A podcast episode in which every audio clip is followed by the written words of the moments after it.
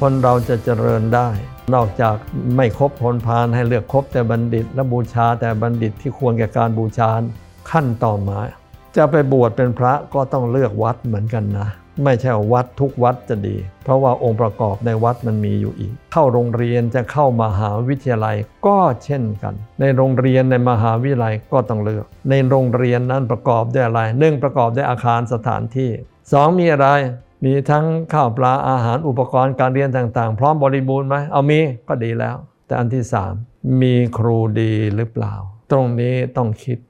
ไปดูเอาเอง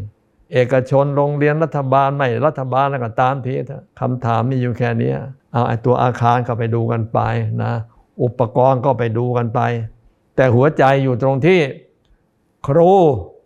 มีความรู้คู่กับศีลธรรมจริงหรือเปล่าหรือให้แต่ความรู้ถ้ามีแต่ความรู้แล้วไม่ให้ศีลธรรมกับเราไม่มีความสามารถในการปลูกฝังนิสัยใจคอที่ดีให้ลูกหลานเราเอาไปไว้ฝากลูกกับโจรนะนะโรงเรียนน่ะดีอุปกรณ์ในโรงเรียนก็ดีอาคารดีหมดละวิชาแต่ละอย่างแต่ละอย่างที่เอามาให้สอนก็ดีแต่ว่าได้ครูโจรมาสอนคิดว่าเป็นยังไงเพราะฉะนั้น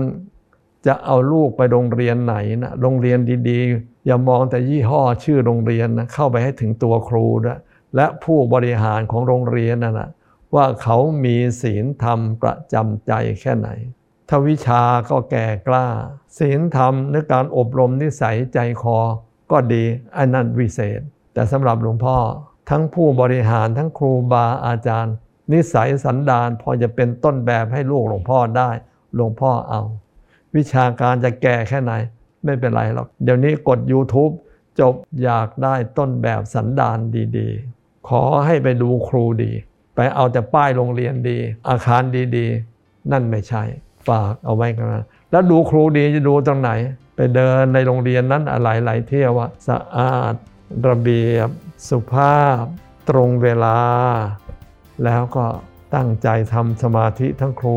ทั้งผู้บริหารนะถ้าอย่างนี้พอไว้ใจเพราะเมื่อมีสมาธิก็พอมีสติควบคู่กันไปด้วยเมื่อสมาธิกับสติควบคู่กันยังไง